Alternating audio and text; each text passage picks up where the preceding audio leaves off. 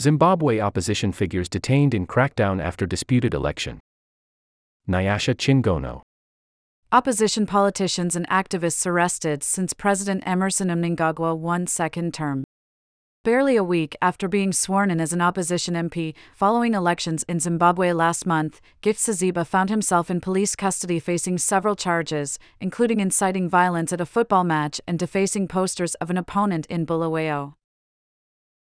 While other legislators debate in Parliament, Saziba, from the Citizens Coalition for Change, CCC, has been in and out of court defending his innocence.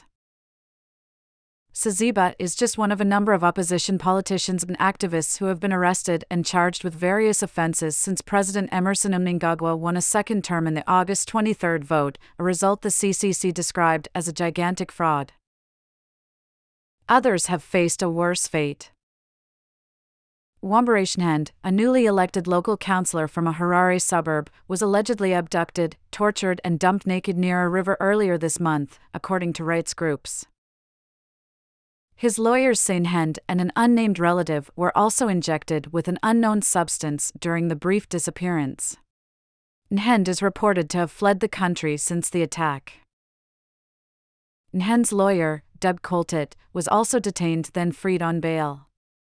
Coltart described the two developments as a worrying indication of the state of the rule of law in Zimbabwe and the direction that this regime is going in the five years ahead the opposition MP Maureen Kademaunga spent a night in police cells having been charged with attempted murder and malicious damage to property, only to be cleared of wrongdoing after prosecutors failed to present evidence in court. And Kudzai Kadzam, a CCC politician and deputy mayor in Harare, was arrested for allegedly assaulting a member of the ruling ZANU PF party before the election. She is out on bail. The CCC says the cases have brought to intimidated after last month's disputed election. Public officials, supporters, civilians are being targeted on account of who they voted for in the last election. The regime is targeting all the voices of dissent, Saziba told The Guardian. It is a clear confirmation that the regime did not win the election.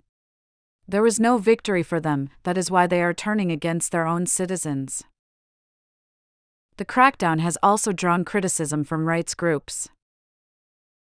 We are concerned about the crackdown that we continue to see in the aftermath of the elections, said Wilbert Mandinde, the acting executive director of the Zimbabwe Human Rights NGO Forum, a coalition of civil society organizations. Whilst we do not condone some acts of a criminal nature, we continue to be shocked about some of these arrests.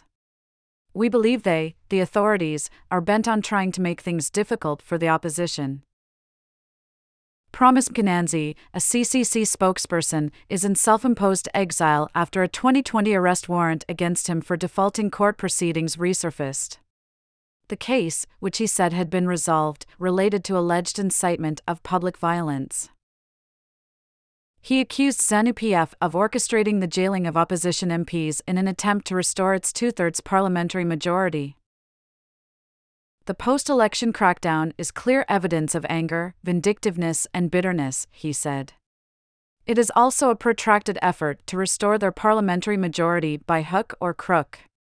Mkwananzi claimed ZANU-PF was seeking a two-thirds majority in part so that Mnangagwa could change the constitution to allow him to seek a third term. In last month's election, neither of the two main parties secured a two thirds majority, meaning no wholesale changes can be made to the Constitution, including amending the presidential term limits. Critics have long accused ZANU PF, in power since independence in 1980, of using the courts to target opposition politicians and silence dissent. A police spokesperson, Paul Nyathi, denied authorities were targeting the CCC, saying they were simply following protocols by responding to reports of wrongdoing. If we don't arrest suspects after matters have been reported, the public will complain that we are sleeping on the job. So, as the police, we are doing our job, he told Agence France Presse last week. Mnangagwa, 81, won a second term with 52.6% of the vote, against 44% for the CCC leader, Nelson Chamisa, 45, according to official results.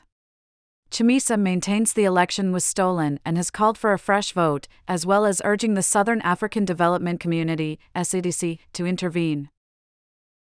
International observers, including from the SADC, a regional bloc that usually endorses polls in member countries, said the election fell short of democratic standards.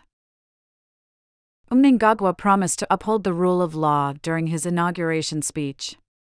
Under my leadership and the new ZANU PF government, Mnangagwa said, democracy, good governance, the rule of law, and the politics of tolerance will be entrenched, in line with the spirit and letter of our sacred national constitution and laws. I hope you appreciated this article.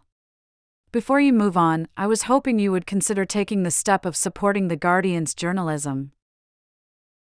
From Elon Musk to Rupert Murdoch, a small number of billionaire owners have a powerful hold on so much of the information that reaches the public about what's happening in the world. The Guardian is different. We have no billionaire owner or shareholders to consider. Our journalism is produced to serve the public interest, not profit motives and we avoid the trap that befalls much US media the tendency, born of a desire to please all sides, to engage in false equivalence in the name of neutrality. While fairness guides everything we do, we know there is a right and a wrong position in the fight against racism and for reproductive justice. When we report on issues like the climate crisis, we're not afraid to name who is responsible and as a global news organization, we're able to provide a fresh, outsider perspective on U.S. politics, one so often missing from the insular American media bubble.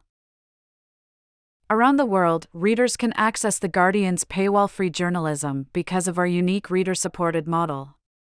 That's because of people like you. Our readers keep us independent, beholden to no outside influence, and accessible to everyone, whether they can afford to pay for news or not. If you can, please consider supporting us just once from $1, or better yet, support us every month with a little more. Thank you.